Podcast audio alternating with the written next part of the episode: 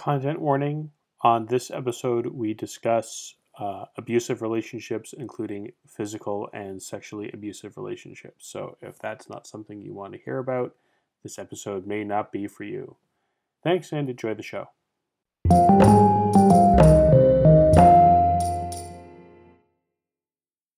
Welcome back to The Wise Man's Page, the daily podcast where we read a page of The Wise Man's Fear and then we talk about it. This is page 432. She nodded. Three since I left, she said. I was about to start a fourth, but you've saved me the trouble. I only got the one, I said. Denna shrugged. I'd rather tell you in person anyway.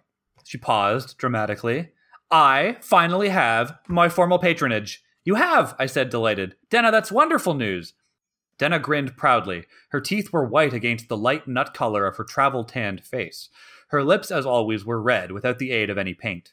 Is he part of the court here in Severen? I asked. What's his name? Denna's grin faded into a serious look, a confused smile playing around her mouth. You know I can't tell you that, she chided. You know how closely he guards his privacy. My excitement fell away, leaving me cold. Oh no, Denna, it's not the same fellow as before, is it? The one who sent you to play for that wedding in Trebon? Denna looked puzzled. Of course it is. I can't tell you his real name. What was it you called him before, Master Elm? Master Ash, I said, and it felt like a mouthful of ashes when I said it. Do you at least know his real name? Did he tell you that much before you signed up? I expect I know his real name, she shrugged, running a hand through her hair. When her fingers touched the braid, she seemed surprised to find it there and quickly began to unravel it, her deft fingers smoothing it away. Even if I don't, what does it matter? Everyone has secrets, Kvothe. I don't particularly care what his are, so long as he continues to deal square with me. He's been very generous. He's not just secretive, Denna, I protested. From the way you've described him, I'd say he's either paranoid or tangled up in dangerous business. I don't know why you're carrying such a grudge against him.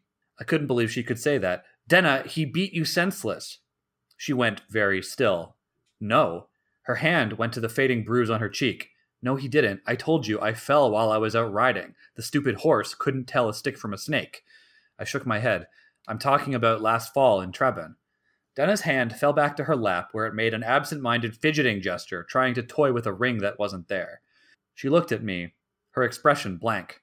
How did you know about that? You told me yourself, that night on the hill, waiting for the draccus to come. That's the page. I'm Nick. I'm Jordana.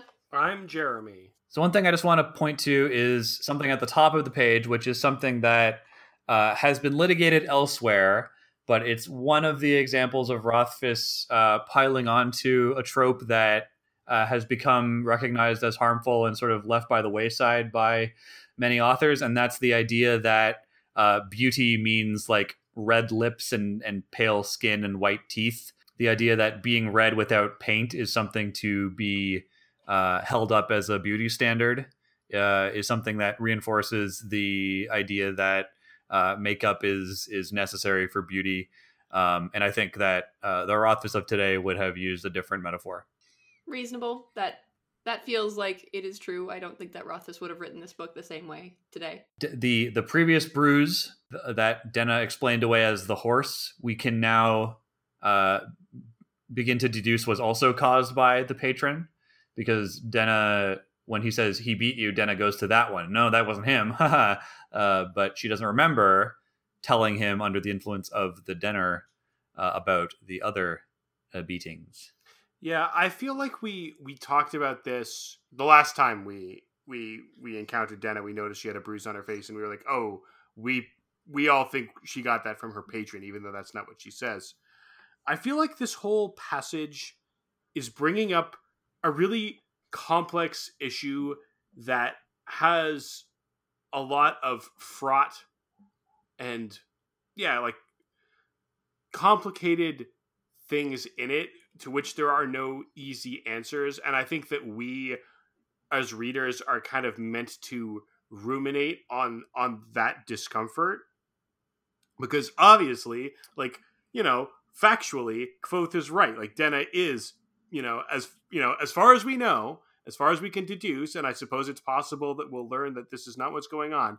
That like Denna's patron is beating her. You know, she shows up with like bruises on her face that he gave her deliberately. This is obviously very upsetting for Kvothe, who cares about Denna and like wants her to not be beaten, and I think that that's very sensible. But the situation that she is in is not as cut and dry as that as far as she's concerned, and there's a degree to which you can't take someone's agency away from them in that kind of situation. You know, you can't just say, uh, you can't be in this situation because it's bad for you because you don't know the particulars of her circumstances, right? Like it's just like it's a it's a fraught situation, and I think Rothfuss handles it gracefully, but Kvothe does not. But the reasons for why Kvothe acts the way he does and kind of you know does not take into into account Denna's agency as a person are totally understandable. They're totally sympathetic, but that doesn't mean that he's necessarily in the right and that Denna's in the wrong. Am I making sense? You are very much so, and I think that the book is uh, is tackling this much more directly than maybe we are letting ourselves realize, and certainly Kvothe is, because Kvothe is in exactly the same situation. Kvothe is whipped bloody many times and subjected to a lot of awful abuse by the institution of the university because he stands to gain something that's more important to him than than not putting up with physical abuse. Uh, and Kvothe never thinks of it that way, and I don't think Denna does. Oh, maybe Denna does. Maybe when Kvothe, when she sees the scars that he's getting, Denna thinks, "How come you put up with the university?" But the the exact same is true. And you're right that you know, it's not to Denna to say to Kvothe, you need to leave the university. And just like it's not to Kvothe to say to Denna, you need to leave this guy. Obviously, no one should be in a in a relationship of any kind that is physically abusive. But for the purposes of this book, there's something that the character needs more than not putting up with this physical abuse. Um, and the same is true of Kvothe. I think that the way that it's tackled in this chapter is meant to the way that title of this chapter is meant to evoke the kind of conversation that you would have around a physically abusive romantic partner. Uh, but and maybe that's how Kvothe is like sort of thinking of it because the way that Denna has uh, attached herself to male people in the past has been uh, through romance, but that's not the sense I have here. And it's also like I'm not trying to forgive the character of Master Ash for the beatings, but it's not really clear like he clearly as we'll talk on this page he has a rationale for the beatings and the sense i get is that it's just for his his shits and giggles. We don't really understand why. You know it seems like pretty senseless and i'm not saying that there is a good reason for it because there's never a good reason for that kind of thing. He does give a logical reason for doing it or denna gives us the logical reason that ash gives for doing it to her um in Tarbean that doesn't make it you know right and Kvothe says, like, you could have found another way to handle this situation, but there is a cold blooded logic to it. And as SNC points out in the chat, Kvothe does come to this conclusion by the end of the book. Mm-hmm. When he mm-hmm. returns to the university, he does put it together that he and Denna are kind of going through the same thing physical abuse in the name of achieving or learning something that's more important. But I.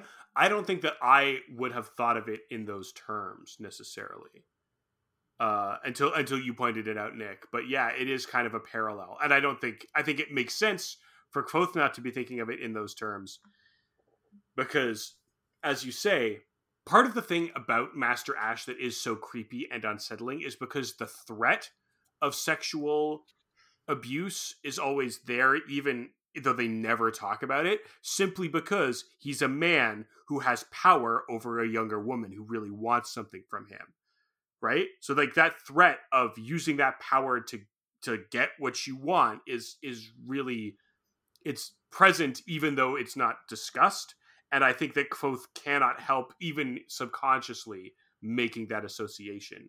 I don't think any of us would would like hold it against Kvothe for being protective of the person that he loves but you know that does not that is not the overriding trump card in this scenario yeah, uh, I I actually I have notes related to Denna's hair, but also it was Pat, not SNC. Oh, uh, I stand corrected. Thank you, Jordana. It was uh, Patrick, not Rothfuss, in the chat uh, who pointed that out. Why don't we get to Denna's hair though? Because I also yeah. want to talk about this. So Denna's got the braid, and she forgets it's there. She re- is reminded that it's there, and so she takes it out. So my theory is, what's happened is she puts the braid in when she's going out for the day so that the people who sh- like the, the common folk that she runs into and maybe anyone she has to talk to because of her patron like think that she's lovely because maybe that gives her an advantage.